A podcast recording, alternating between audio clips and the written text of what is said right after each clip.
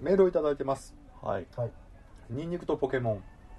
ポキモンですね。ポケモン。ポケモン。アメリカ。ポキモン。ポケモン。海外。海外の。皆さんこんばんはゴンスケです。こんばんは。彼氏が東京に。ありがとうございます。いつもありがたいありがとうございます。彼氏が東京に数日出張に行っていました。1日分は代休で東京で一人で遊んできたようです。夜に帰ってきて数日ぶりに会った彼は超ニンニク臭くなっていました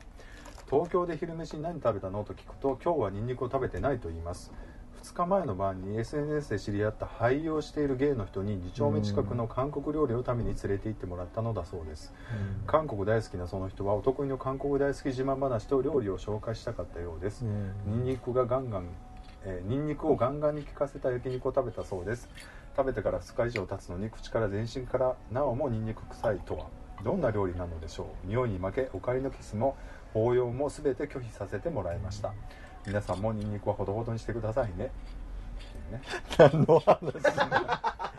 とまあちょっと前半です。後半皆さんこんばんはゴースケです。あまだ続くんだ。あそこさんからお便りの催促があり書かなきゃ書かなきゃと思っていた時にポケモン GO が配信。ポケモポケモン GO が配信となりここであっさりとハマり、夢中になり深夜徘徊してしまっています僕が住む地方都市の中心街はスマホを持っている人のほとんどがポケモン GO をプレイしていますよ。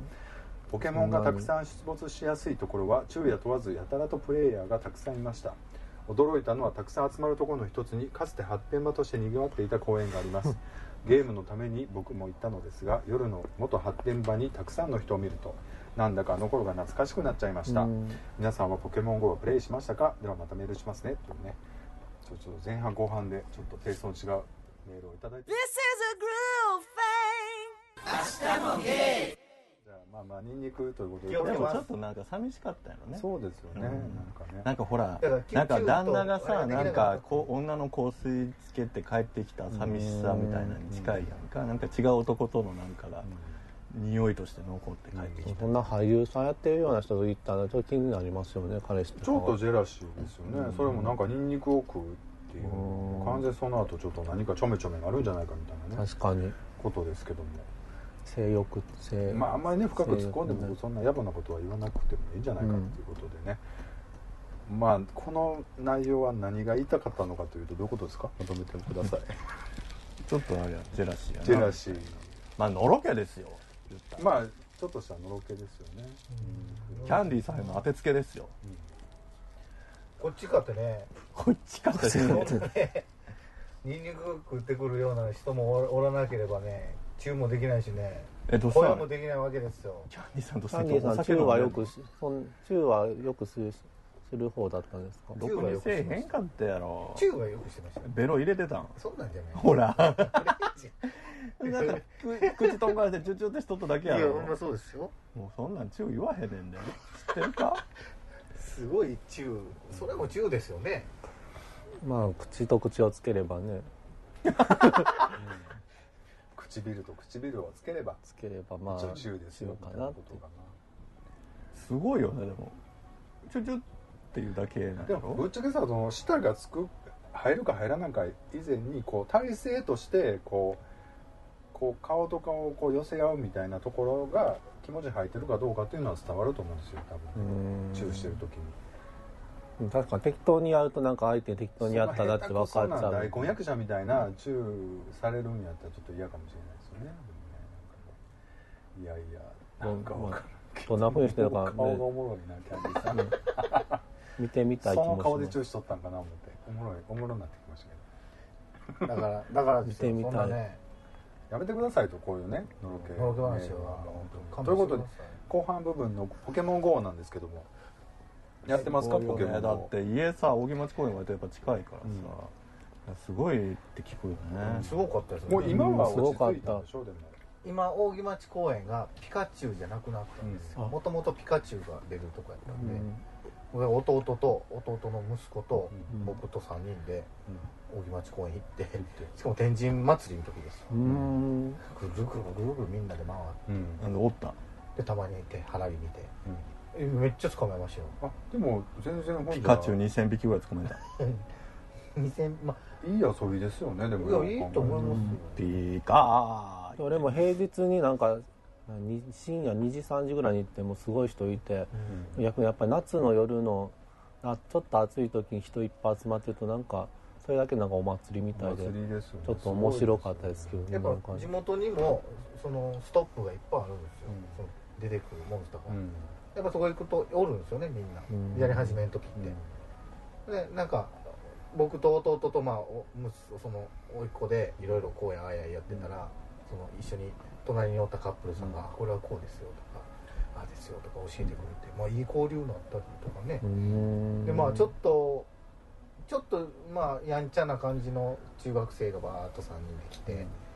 でもちゃんと人が通りそうな時は人来るでみたいなすごい、うん。ああちゃんとしてる子はしてんねんなと思ってあんな迷惑迷惑言うね迷惑かかってるとか言うけどうん。ちゃんとする子はするし、って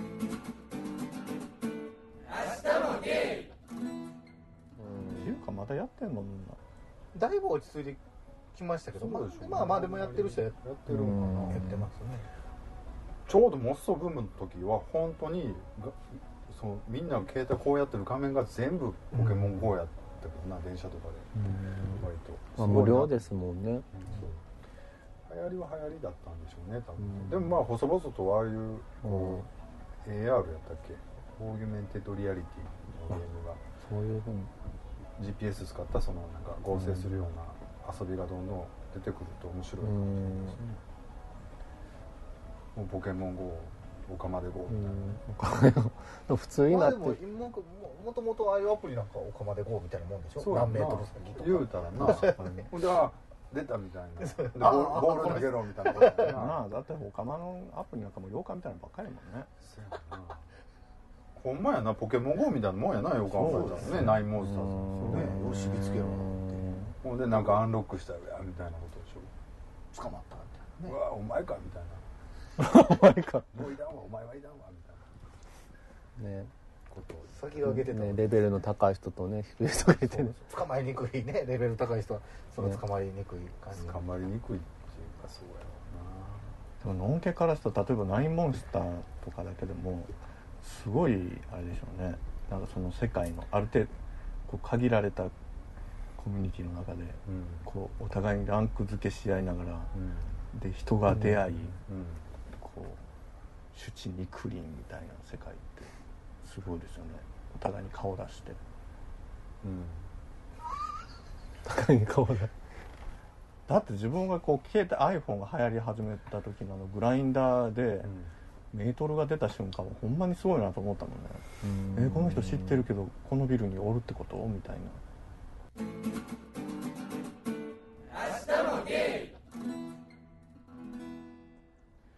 うことでメールをいただいてます。はい。彼女がいますっていうメールをいただいてます。あら皆さんこんばんはゴンスケです。はい。うちの彼氏は職場では彼女がいると職場の人に話しているそうです。最近ゴンスゴンスケ子ちゃんの写真見せてよと言われて対応に困っています、えーゴンスケ子ちゃんというのは、まあ、ゴンスケさんを彼女と言ってるので、ゴンスケさんが女装してみたらいいですそのことですよね。ギャグ的にはね。すごいいやらしい顔した今。僕は周りの農家の人たちには恋人はいない恋愛より仕事や遊びの方が楽しいからこの年になっちゃうと一人の方が気楽だからということを徹底しています。いろいろ質問攻めされたりするのも面倒なので恋人はいないということにしています。皆さんはのんけからこのような話を振られた時に備えてはぐらかしたりごまかす手段はありますか？ということでメールをいただいてますけども僕この間のんけの飲み会に行って最近のんけの飲み会が多いんですけど行った時にまたそういう話になるじゃないですか。年齢的に。ね僕70 42とか74年前だとかあるので。うん。だからまあうん結構もうバツイチとかいるんですよ同級生。あそうですよね。ほんならまあ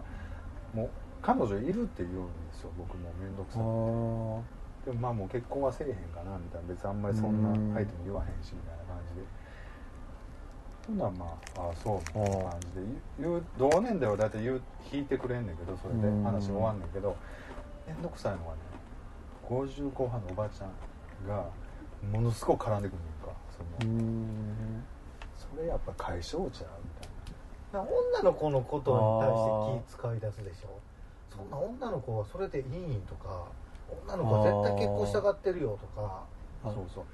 で、まあ、子供の話にはなるけど、まあ僕ら僕も相手も別にもう子供とかは別にっていう感じなんですよって言ったらいやそんなことない。みたいな向こうは絶 ま対だ50になっても妊娠できるらしいでみたいな。どこの噂みたいな。どこの話みたいなことを持ってきてまあ一盛りがするからそれでうん。あの酒場の会話にはなるかもそれでええねんけどうん。まあそんな感じでも適当に嘘はついちゃうかな最近もうなんかめんど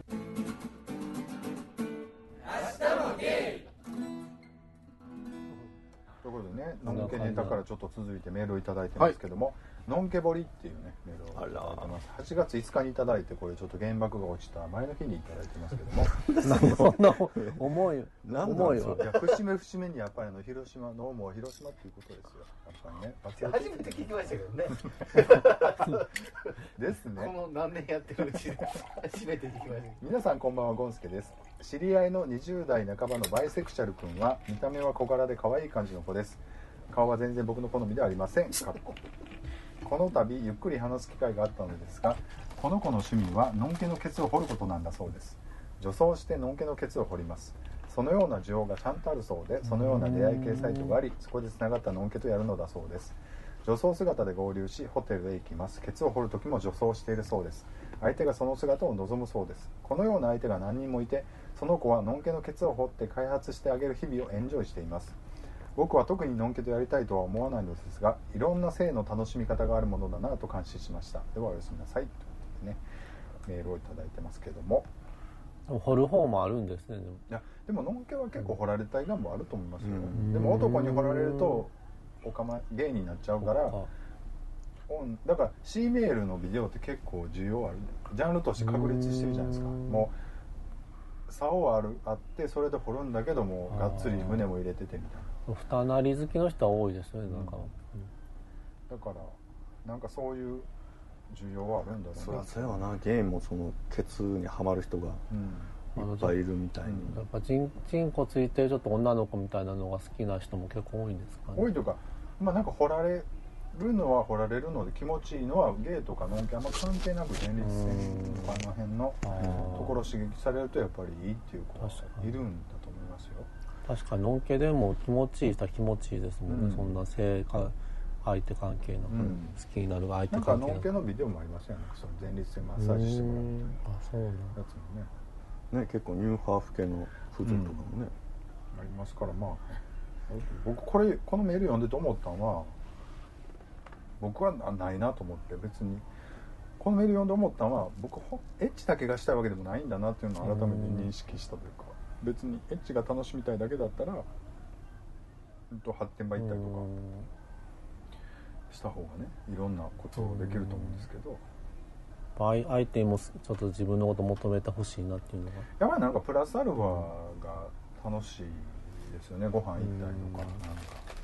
プラスエッチみたいな。うん。そうトータル的にみたいな。あそっかやっぱのんけ相手はだかどうなんでしょうね。エッチのみなんですかねやっぱでもノンケのケツを振るというかノンケとそうちょっとデートするために、まあ、45時間やと思うんですよ。長くても、うん。こんな女装をしてバッチリ女装して、りうん。でスタンバイしていくわけでしょ。うん。でもうその男がちょっとでも出たら引引かれるっていうシチュエーションだと思うんでこの場合って。だから結構そのノンケのケツを掘るっていうこうメダルを取るためだけにものすごく頑張るみたいなうんのってなんか恋愛の形態としては恋愛ではないのかなやっぱりね。こうちょっとした。ど流れがイメージできないんです。よえどっち側の？女装する方の？掘られる方の、どっちもですよね。でもね需要と供給が合致してるからそういうふうにとこに。うん、うん、そうそうんなかそういう出会いのそういうとこに行くなりなんかしたら、じゃあ遊びましょうかってな,、なるノンケのがどういう気持ちというかどういうつもりでこういう遊びをしてるかどうかもちょっといまいち分かれへんところなんだけど、まあいやでも掘られのんけは多いよ、うん。結構。でもまあ気持ちいいんやろな。だから別に女の格好じゃなくても男の格好の人でもだから掘られるだけっていうセクフレの人いる。だからもうバックだけ。だから正常位とかやったら男って見えるからもうひたすらバックだけ掘られて終わったらうん。ちゃんと帰るみたいなね。とか終わったらなんか自分の昔の知り合いとかはずっとその掘られのんけのセクフレがいたんやけどもう会ったらもうすぐちゃんと追って終わったら急になんか女の話とかするね相手が。うん。テレビとか映ってとかなんか見てなんか女の話するから自分はだからゲイじゃないよみたいな、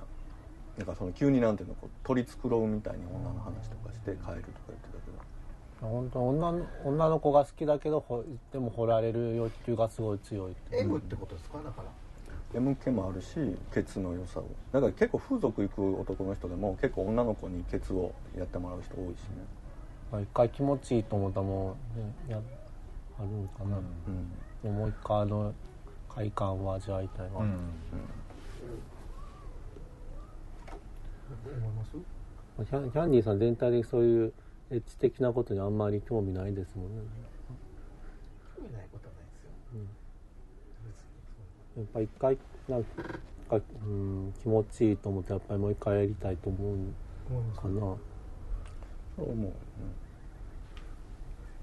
気持ちいいエッチがあったらああいうエッチまただしたいなと思うかな僕とキャンディーちゃんにはすごく溝がありますね。よくわからない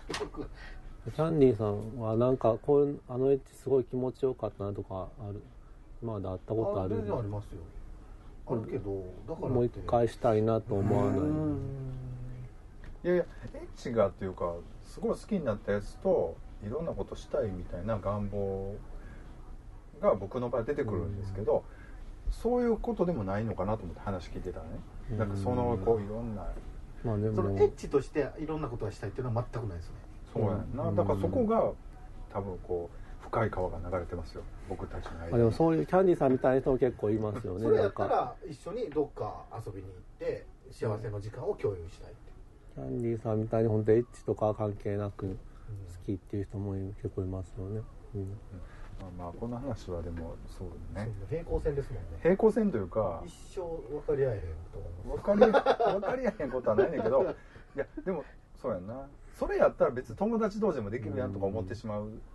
こっていうことやねんだか違いますよ。それは好きな人やからこそら、最初に美味しいご飯食べてもあこの一緒に食べたいとか、ここいなんか出汁とかでここいなんかいいとこあるじゃないですか。あ。なんかボールボールと穴があるんやったらこうちょっとシュシュってしたいみたいな。まああそこさんそこを追求していきたい派や追求というか違う違うなんかまあいいや。まあいいいいんだ。でやっぱ友達と行ってても楽しいのは楽しいですよ。もちろんいろんなとこ行って、うん。そことまた違うんですよね。この人,、まあでもそうやな。うん。そうやな。この人やからこそ行きたいって、この人やからこそこの美味しいの一緒に食べたいとか、そこはでも永遠のテーマですね。でもそのエッチずっとできるかって言ったらできないと思うんですよ僕もね。でもキャンディーさんの自分半分は分かんねんそのセックスなくていいって。自分付き合った相手はセックスなくていいからさ、あ一生回言ってること でも最近でもだなんか好きになった人になんか別にそういうどっか行ったりとかでもただなんか抱きしめてもらえたらいいのになとか思う時はありますけどね。今もめっちゃポエムやったよ。ただそういうでもキャンディーさんがそういう感じはないでしょ？その。あいや全然ありますよ。だから一着つくのは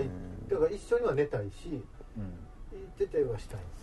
よ。ただエッチでもなんか相手が本当に心から求めてる時にそういう感じのになるかどうかってなんかあんまりならなさそうやんななんかでもこなんか自分本位なんじゃないの？そういうイチャつくのまあでもエッチが好きかどうかっていうのもありますもんね。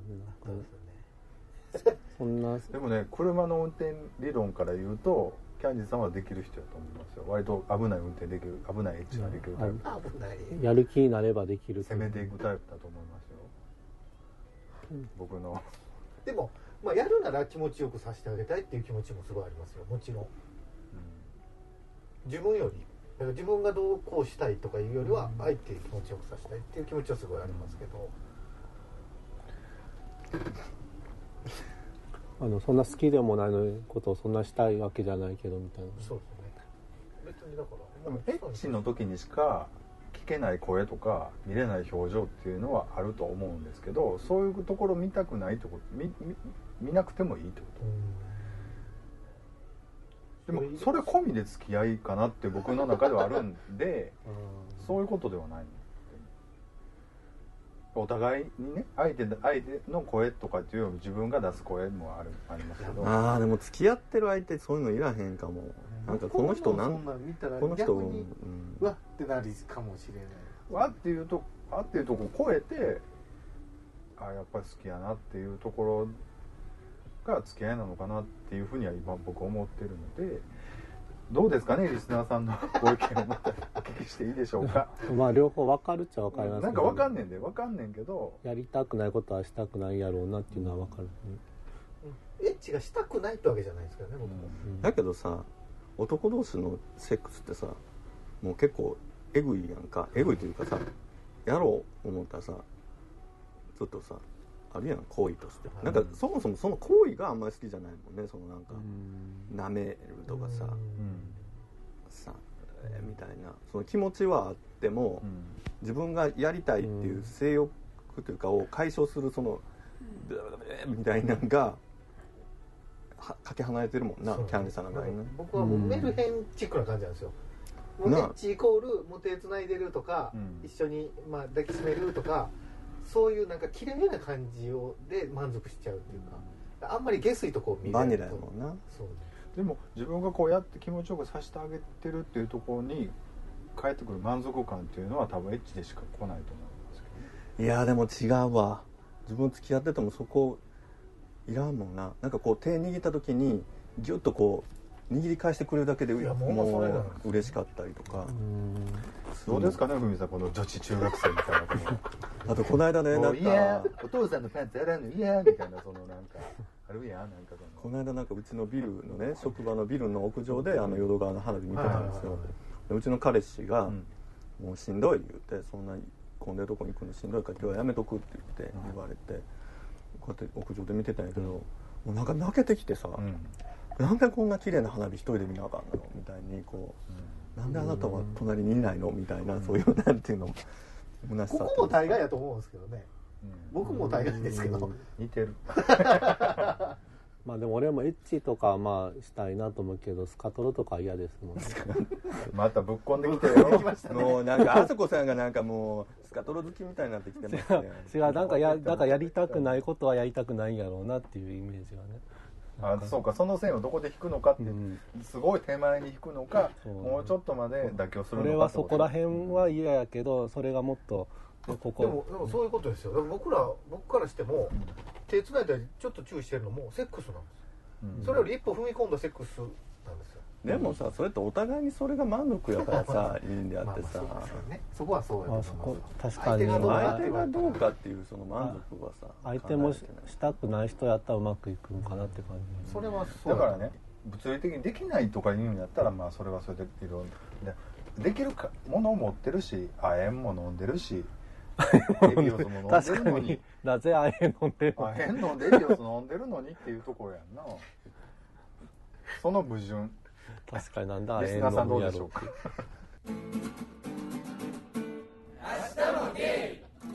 ゃあ立つだけ立ってみたいな感じ。だけ立ってでも手握るだけでも僕フィニッシュですから言,、言われてもな。立ったからって出さなあかんってこともないでしょ？もうはいはいそうそう。そうですね。立たせたいだけですって感じそれも楽しいでしょでも。向こうはどっか知らないですけどねそら。でもいいのよなんかその淡白な年上ででも血気盛んな若いわんぱくな子好きやけどセックスはせえへん生殺しタイプね。まあいるわやりたくない同士やったらええねんけどやりたそれやったらもうなんか同年代かもうちょっと枯れかけてる人行きやでろもラストチャンスやと思うわ30代が。僕ね知ってる人50代ぐらいのおっちゃんでな、まあ、結構おモテるタイプやねん。でもほんまにエッチせえへんねんってバニラやねんて。でもう若い子連れ回してお金乗ってるからバーってご飯をおごって。でゲーバーとかも連れ回して。でも最後の最後ではもう全然バニラやねんて。もう添い寝だけでみたいな感じ。いいじゃないですかでも俺は昔大体付き合う人がそのエッチしたくない人が多かったんですよ。でもそういう人と付き合うといつもあのなこの後の人生ずっと付き合ったら一生エッチしないんかなと思ってなんか気持ちがあもうエッチできないんだとなんか付き合ってるとと思う。なでもそこでもう一つつながりを見つけようと思ったらやっぱりそのなんか物に頼るとか共同財産的なことでしょ？犬とかまあ言うたらいやバター犬を育てるとかね。い僕は一回もエッチがしたしたいわけじゃしたくないわけじゃないですよ。セックスの定義がそう。限りなくバニラやっていうことやね。そうですそう。ですだから別うにん。やりたかったら、うん。それ全然そのねお尻も全然いけますしうん。やりたいやってほしい言うてやりますし。嫌やもうその感その感じ。やっぱりややっぱりそのなんかねそそれ週2とかでできんの？無理やんけそんな月1でやってさやったったみたいなことずっと言われんねやろ。しょうもないわ。そんなんやったら無理って言ってほしいわ。やろしかやりたい人やったらその仕方なくみたいな感じはちょっと辛いところはある。もうセックスしてやったったみたいなの一番いらへんよね。まあでも結構そんなしたくない人も多いからそういう人とね付き合ったら。バカにせんといてってなるね。いいけど。私にやってね他に需要あんのよあんたみたいな。でもね本当ね付き合ってるのになんかやってあげたとかは赤 NG ワードやと思いますよ。やってあげたとかそんなんじゃないですよ。その向こうが望むなら僕はそのそれに応えるあれは全然あります。それ今のバーチャルなシチュエーションは相手年下前提でしょ。ほんならその相手がしたい言うんやったら入れたってもええでみたいなことではを求めてないと思うね年下はそう自分にやっぱムラムラしてくれて。求めてきてほしいっていう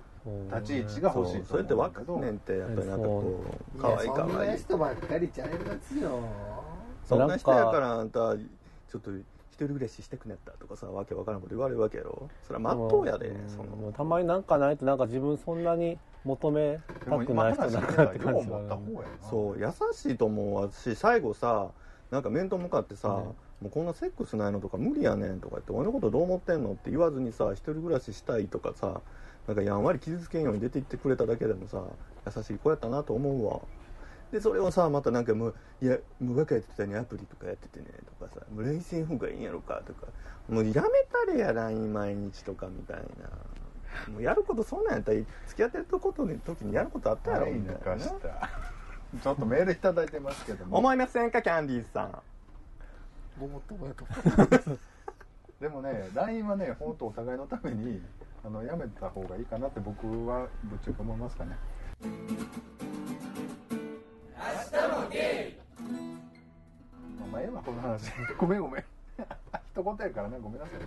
メールをいただいてますけども。ちょっとパーマのあのくるくるが取れてきた。それ もう今日帰る時ストレートだったから。お前ニュースからってことでねメールいただいてます、はい。あそこさんこんばんこれちょっと重いテーマなんで、はい。ちょっと真面目に答えていただきたいんですけども、えーこんばんは。ゲイ関連のニュースがあったので、えーコピペして送ります。同性愛者であることを暴露されて自殺したと訴えています。訴状などによりますと一橋大学法科大学院だ男子学生は去年4月同級生に対し自分が同性愛者であることを伝えましたがこの同級生が LINE を通じて複数の同級生に暴露したということです男子学生はその後差別を受ける不安などから自殺したとしています。男子学生の両親は暴露した同級生と対応対応を怠ったとして大学に対し合わせて300万円の損害賠償を求める訴えを起こし5日に第1回の口頭弁論が開かれました。男子学生の妹は会見で同級生の一言で兄を死に至らしめたことは許せないとのコメントを読み上げました。一橋大学は訴状訴訟に関する本学の立場は法廷の場で明らかにしていきたいとしていますとメールをいただいてます。これ結構有名なうん。割と話題になったニュースで。なんかいろいろネット上でもその追加情報がいっぱい出ててね、うん。なんかこう LINE の画面キャプチャー画面から何からうん。あのいろいろ。でこうあの弁護を、えー、と訴えてる弁護士のがあの関西の人なんですよね。あの有名なカミングアウトしてる芸のうんうん弁護士がこう協力してというかまあその訴えてるみたいなことからもうノンゲからもゲイからもいろんな賛否両論みたいな感じでいろいろありますけども。自分知らへんかったんやけど、ん。カミングアウトはほら自分でするやけど、うん。人にこうばらされるっていうことはアウティングっていうんですね、うん。もうその呼び方自体今回初めて知って、知らなかった。うん。アウティングは結構その活動家の人の中では結構有名ですよね、うん。そのへ自分がカミングアウトしたけどそのこ内容を勝手に第三者にバーってー振り回るのはもう自分のコントロール外やから、うん。まあ、暴力行為でですよねみたいなうん。意味意見ですうんうん。うん。そう今回も自分もなんか詳細も結構いろいろ情報追いかけて見てたんですけど、やっぱ学校側の対応がねすごいまずかったよね。って思いますねまずいけど、なかなか悲しい話ですよね、でもなんかこう結構特殊な環境じゃないですか。この言うたら受験生なんですよね。その弁護士、えー、と資格試験みたいな感じで。僕も詳しく分かんないけど割とその勉強してやってる。もうすごい何回も浪人する人もいるじゃないですか。弁護士になるためにね。だからそういうちょっと特殊な環境の中でまあ告白してみたいな。そこでちょっと狭い世界の中で起こった事件かなっていうふうには見ててあんまり僕みたいなこう一般人というかこんなんちょっと相談する人他におらんかったんかみたいなことを軽々しく言えないとかね。だからね環境がやっぱ特殊なんでちょっとわからないいや割とでも一般的だと思うよ。それはだってその弁護士の世界が物理的に狭い一般的よりは狭いかもしれんけど日本の社会なんて大小狭いもんだから。そうやんだけど多分恋愛問題だけで切羽詰まってたら逃げ道他にもあったのかなっていうふうに一般的に思っちゃって。でもこの彼の場合は多分その弁護士資格を取るためのすごい勉強をしてるっていうその他に逃げ道がなかったのかなみたいなそのどこ行っても知ってる人ばっかりというかもうバラされたらもうああいつはゲイでっていう感じになるんだったらっていうふうにちょっと考えてしまったのかなみたいな。ね逃げ道が全然ない状態だったのかなと思ったりとか。今もまあ大学生ぐらいだったらそんなに結構ゲイってばらされたら大変みたいな世界なんですかねやっぱり。だからその環境によるんだと思うんですよね多分ね、だいぶまだそこまで寛容にはなってない。かな、うん。というかやっぱ二十歳ぐらいで一番保守的やからさ、その今の環境がずっと一生続くんじゃないかみたいに思っててやっぱり社会に出たら今いるとこってもう一過性っていうか広い世の中やからうん。環境変えればええやんと思うけど学生ってやっぱりなんかそれが 全てになっちゃう。確かに学校とかだとそうなりがちですよね。同じレールにみんな乗せられるじゃゲイないですか。ゲイとかじゃなくても。うん。いやなんかねそのなんかその大学側の対応の中で一つなんかすごいなんか自分もぐさっときたんやけどその親がその学校側にこんな「なんでどうなったんですか?」って言った時にその学校側が親に対して「いやね」ってお母さんみたいな「残念ながらねあなたお母さん知らないと思うんですけど息子さんはねゲイだったんですよ。残念なことに」ってこう言ったそうなんですよ。それってねなんかその学校側からしたら残念なことに息子さんはゲイだったんですよって言ったことによって全てが解決すると思ってるわけですよ、だからあの生まれ持ったこう疾患を持ってこう何かこう足りないものを持って生まれてきてしまった息子さんのその問題が表に出てきてしまったわけでその問題は息子さんにはあったわけでそれをあなたも知らなかったんでしょって。知らなかったからすごい問題に思ったかもしれないけどその息子さんの現実を知った途端にあしょうがなかったと思うでしょお母さんみたいな含みを持ってるその一言なんですよ。もうなんかその中にね全部こうその持ってるなんていうかこう世の中の人の持ってる考えというかその差別的な考えみたいなのがあるような気がしてすごいなんかすごい寂しかったんですよ。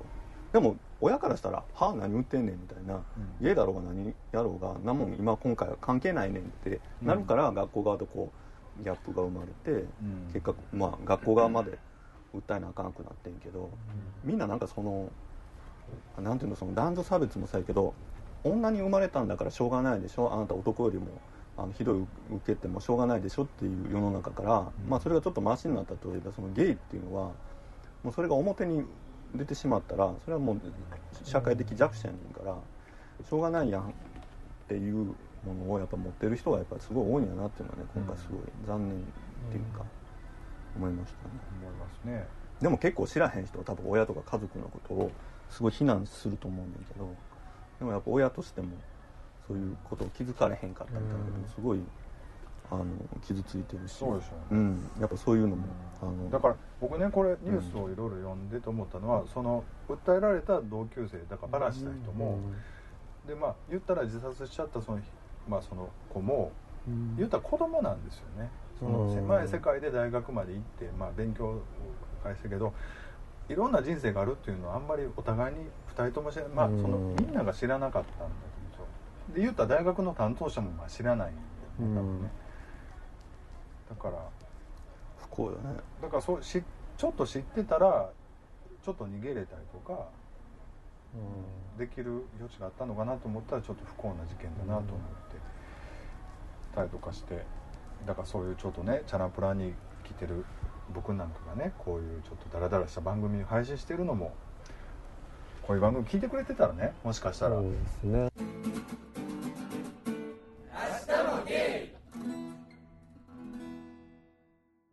か小学校とかなんかお母小学生のお母さんとかいる人がなんか今なんか小学校の先生とかみんな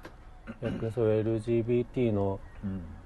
教育とか逆にすごいやらされるらしいんですよなんかそういう子供がいた場合はどういうふうに、うん。そういうもう男女とか好きになるのとかは別にうん。どっちだとどっちが特別とかじゃないっていうのうん。を結構、なんかそういうゲイゲイのドラッグの人とかが講師に来て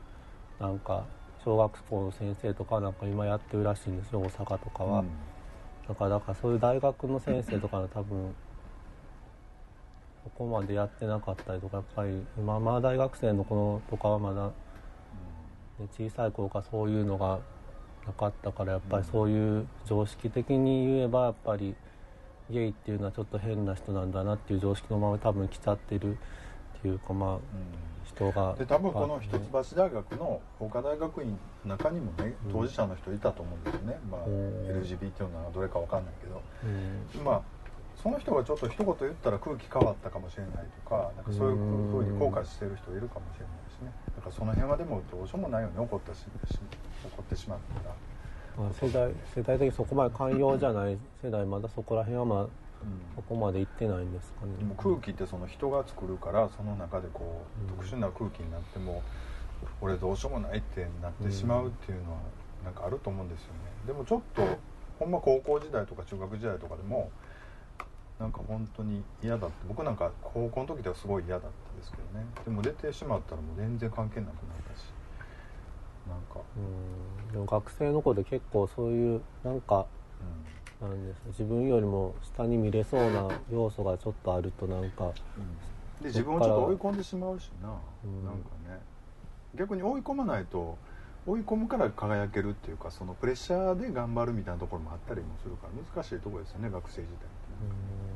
うん。一回なんか弱み見せちゃうとなんかそこからいっぱいちょっと生きていけないんじゃないかっていうのもあるんですかね。でまたゲイでもさすごい肯定的な自分のことを肯定してるゲイはいるじゃないですか、ゲイであることをこう自分で認めてるって、結構そのゲイとしては生きてるけどもうん。のすごい否定的な人も多いじゃないですか。多いと思いますね。で今回の彼なんかはやっぱりそのそういう自分のそういう衝動は止められないけどでもそのゲイである自分に対してすごく悲観してるみたいなのがうん。やっぱ強いんよなと思うんですよね。うん。ぶっちゃけその彼がゲイだったのかどうかっていうところはもう分からへんよな個人の問題その彼の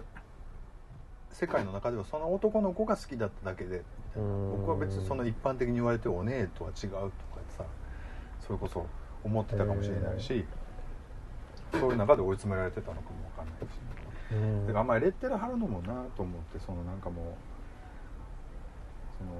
いろいろね人によって事情があるんで。うん。まあ、どうなるのかねこの裁判がっていう話ですけどなんかもうネットでは割と叩く論調も多いじゃないですか。その弁護士からあの告白され告白されて被害者やみたいなねその訴えられた方がね。今回うんそのバラした方っていうのかなその言い分もあるやろうなと思いますけどね。告白されて被害者だったらそんなねそこまでは告白されげ男に嘘を告白されて気持ち悪いっていうのを周りにばらしたら訴えられたみたいに読めるじゃないですかやっぱり。うん。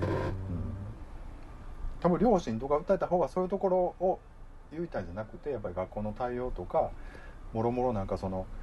狭い世界でやってったのになんか全然どういうことが起こったのかわからないからっていうことで訴えたっていうふうには書いてましたけうん。だからこういう時ってね結局あの怒ってる側と怒られる側ってそのポイントがずれるからど、話がこじれてて。怒る側っていうのは割とやっぱりそういう心情的に許せない部分が態度だったりとか、あのすぐの対応だったりとか、うん。そういう誠意みたいなとこやけどなんか訴えられて文句言われる側が主張するのってなんかこうなんていうんですかね。なんかこう常識的というかなんかこう事実みたいなことで正義なんか正しいか正しくないかってことばっかり言うから、いやそうじゃないんだよっていう感情をもうちょっと考えないとね、いや今回だってそのやっぱり友達の一人がし亡くなってるのに誰一人やっぱりその親に対して誰も学生がこう何もあの連絡もなかったりそのお悔やみもなんかこんなことあってどうだったっていうようなあの連絡もなかったっていうしなんかそういうのとかもやっぱ虚しいよね親としては、まあでもね卒業前のそのなんか割とねもう最後の最後で勉勉強も大変な時期やから結構いろいろ事情あると思いますよ。なんかね。いろいろ聞いたらお互いの言い分は全然納得できる言い分だと思いますけどね。どうなんでしょうねこれね。ねでももうちょっと頑張って世の中にね出たら全然楽に多分なったのにもったいないですよね、でもほらでも中学校高校のいじめとかでもうん。自殺しちゃう子ってやっぱみ,、そうですね。んな同じように大人は言うんだけどいやいやちょっと我慢してよかったんやとか親に言えばよかったんやってなんだけどそれはやっぱり当事者はそれは無理なのかもしれないね。そうですね。でも学生時代のまあそうですよね。いじめとかも全部結構後に残りますしねそういうのね。影響が。ということでね、まあ、ちょっとご冥福をお祈りして。はいまあ、仲良くしてた子がおって後輩で。その子も、その子は女の子に告白してうん。好きずっと好きやった子に「いやそんな気に全くないし」みたいな言われてし自殺しよったんですよ。うん。まあまあ仲良かった子なんですようん。でそういうのがあるんで、まあゲイとまたちゃうかもしれないですけど、死ぬことはなかったんちゃうかなっていうのは僕の中で本人がどう思ってるかわかんないですけど、これだから周りのショックがすごくて、うん。なんでそれ選んだんっていう。うん。でその後にそのお母さんがその子めっちゃ可愛がってたからうん。これ絶対後追いするやろなと思って、案の定やっぱり同じとこでうん。後追いしよったんですよ。うんもうだからあそれいると思って。死ぬっていう選択はちょっと、やめてほしかった周りの、ね、自分だけ楽になろうっていうわかるけど。でもさ最近さちょっと死ぬ敷地が低いよね。社会的な、うん。なんかやっぱあらあかんねんな。その死ぬ自由があるよねなんて言い出すともうその線引きなんか個人個人のもんやんか。だからやっぱ死んだらあかんでって言っていかないとあかんねやろなとすごい思うわうん。最近。だからそのなんかそのほらあれも腹立つけどあの障害者施設をさ襲った人がいたでしょ？うん。あと殺しまくって。あれもなんかその生きてる意味がないって勝手に判断して殺したわけじゃないですかあの人が、うんでまあその中学生みたいな作文を送ってみたいなことで。やっぱりなんか生まれてきたらやっぱり最後まで寿命までは生きなあかんっていううん。もうそれはもう守ろうやみたいなのが社会的にやっぱりなんかほら人心が起こってもああまあしゃあないねんないろいろあったやろなってやっぱ思ってしまうじゃないですか。でもあれはやっぱりやっぱあかんでっていうふうにみんなで言っていかないとなんかそういう感じになっちゃうのかなっていうね。何の話やろうでもそうかなっていうのは思いますかね。なんかその敷居がすごい低くなってなんか割とみんなスルースルー力を身につけてるじゃないですか。割とそういうなんか。うんだから何があったか分かんないですよ。その人の中ですごい苦しかってかもしれんけど死ぬっていう選択はうん。絶対したらあかんと思うんですよ。死ぬぐらいやったら他にもっとあるやんと思うんですよ、そのねそのさっきの人だってばらされてえいろいろまあ辛かったと思うんですけど、死ぬっていう選択は絶対したかんと思う。今だからあれかなその周りにとか世間にとかさその社会に迷惑をかけたらあかんっていうすごいプレッシャーがあるんやと思うんですよ、うん。その迷惑かけるぐらいやったらいなくなった方がいいみたいな理屈があって。それで迷惑かけてる？でもそれって無理やと思うんですよ。迷惑か迷惑かけるの前提ででも俺ができることをしていこうっていうのが生きるってことかなと思うんですけどだからなんかもうもうこんな感じになったらもう迷惑しかかけへんからもうええやんみたいな終わらせリセット押そうみたいなさ。でもねあるのかななんていうのかなあの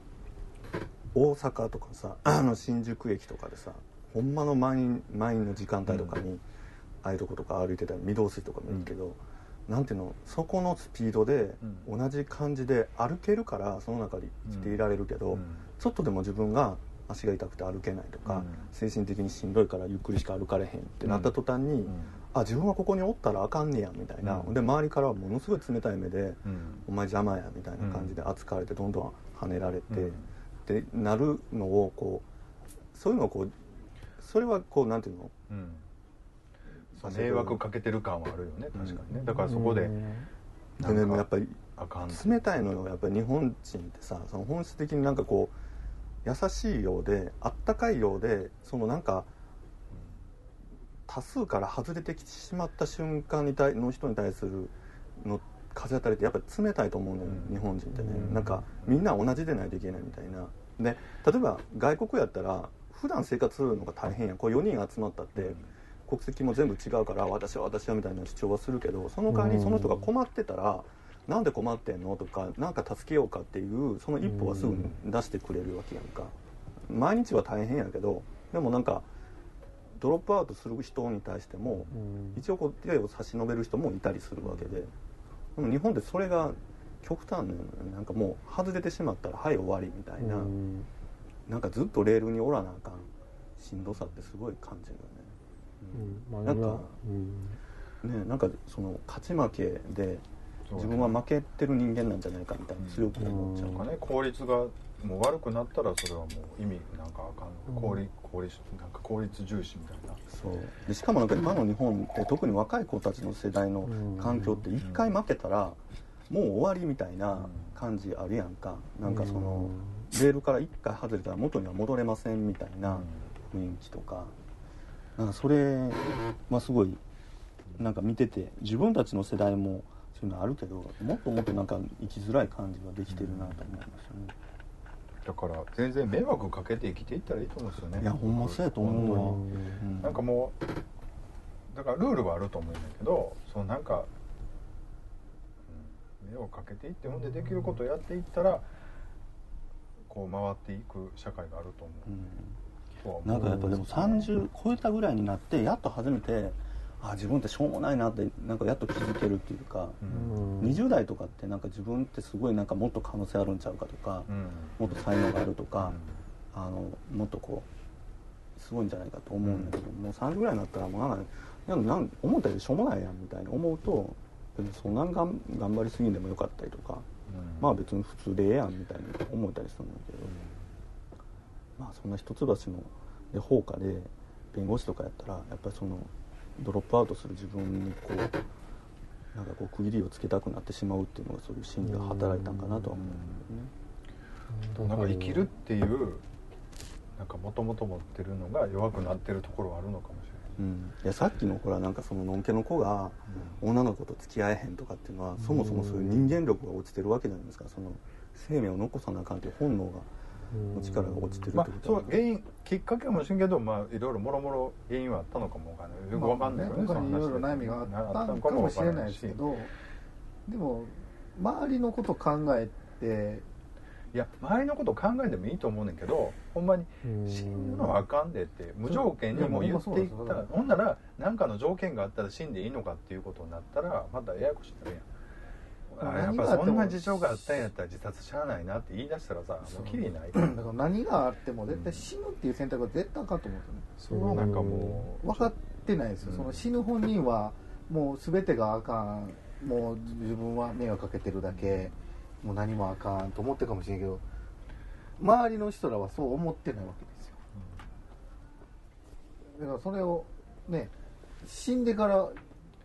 これでもさこんな話してたらややこしくなるのが、まあ、例えばこの一橋の子をちょっとディスってるみたいなことにも聞こえてるかもしれないっていうね。ネットの怖いところですけど。そういうことではないんですよね。死ぬっていう選択が絶対でもちょっと僕の中ではやっぱりそれはちょっとなしにしていきたいなっていうかね、うんそれはそれでそっから話し始めたいなみたいなね、訴えんやったら訴えるべきやったと思うし、うんその人そうそう。泥臭く迷惑かけて生きていったらいいかなってすごく思うんで。で死ぬ前に訴えたいって言ってたわけですよ、うん。その一橋の人、うん。それやったら訴えてるかもう全部終わって。それでももう何もかももうダメやってなってからでもよかったんちゃうのと思でもねなんか自殺する人って衝動なんで、うんなその最後はその死ぬべきかどうかとかってその天秤じゃないのでもう冷静な判断じゃないもんね、うんなんかその目の前にうんふっとこう見えないそのリセットのボタンが現れてそれをこうもう無意識になってしまう。みたいなだからそれは電車に飛び込む人だって飛び込もうかどうかを悩悩んでるわけではなくってもう目の前に電車が来たから無意識に飛び込んでるっていうのはもうやっぱそこまでの精神状態のだからそれはやっぱやっぱりそうね、うんそ僕が言ったらちょっと綺麗事やわな。やっぱりこう相談できる相手とかをやっぱり日頃から見つけていかないとってことかな。自分もそういう状態になるいつになるかわからないから、うん、そうそう。だからちょっと闇を見せれる場所をちょっと見つけていくのがいいのかなと思いましたってことですかね、うん。はい。ということでまあ残念なニュースでしたけどもこれでも同性愛者だっていう話に矮小化せずになんかこう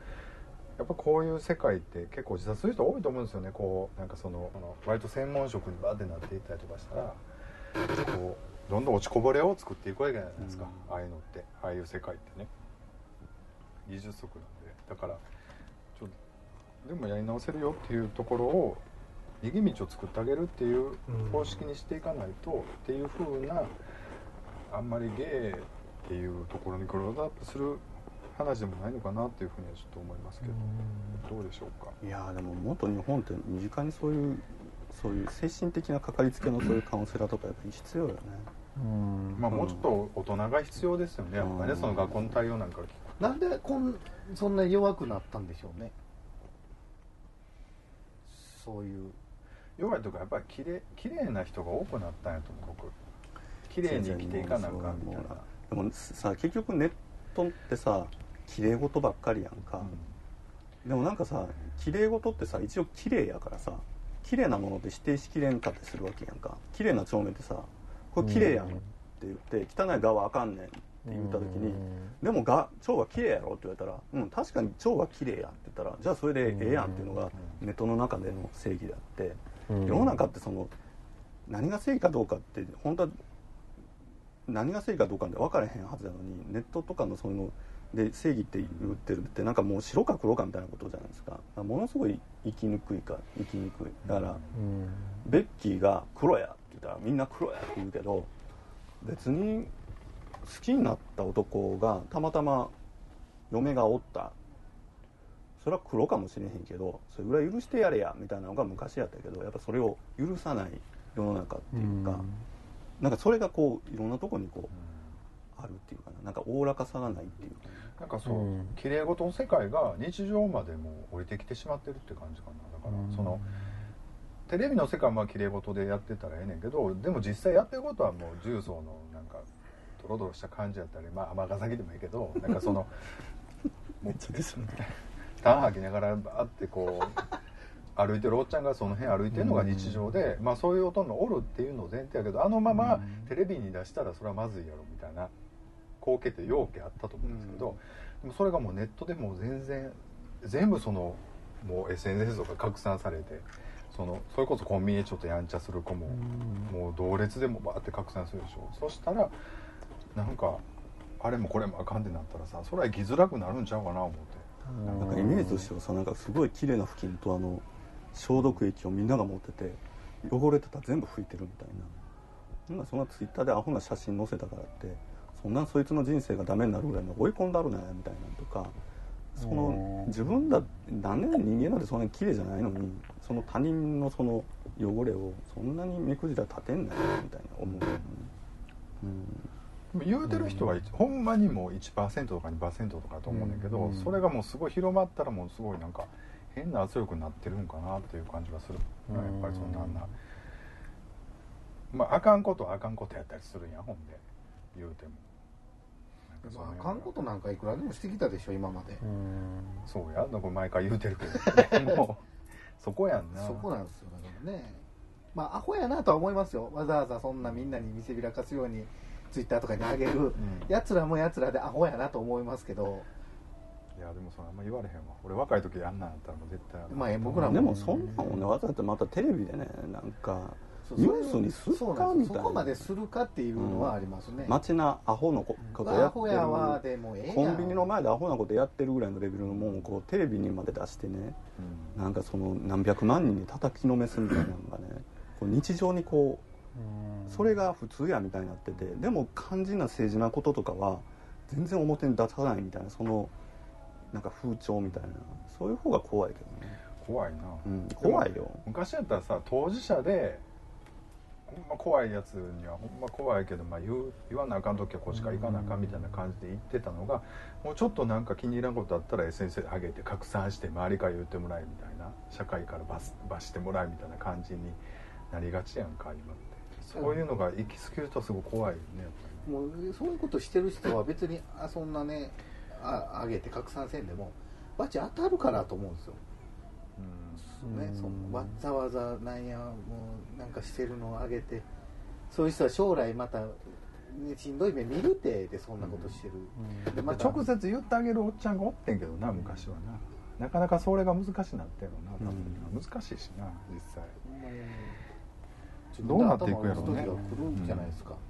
別にみんなで戦んでもそのうち大きなって社会出て自分で頭打ってマーカーになる人はマーカーになってそのままほっとったらいい話で、うんそれでちゃんと自分でしかあこれじゃあかんって思う人も出てくるわけですから。その辺をもうもうちょっとなんか。ということでちょっといつになく社会派な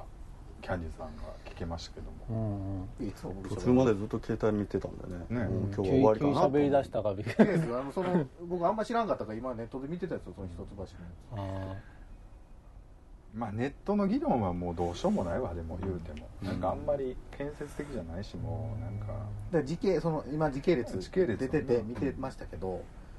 別にその相手側もそんなこいつゲイやゲイやみたいな言ってたわけじゃないじゃないですかなんか。話見てたら。例えばちょっと自分なりにもやっぱ黙っとくはちょっとやっぱダメやわってなっただけの話でしょ、あいつゲイなんやゲイなんやって言っていったわけじゃないじゃないですか。まあまあ同じグループの LINE でバッて言ったかもしれないですけど、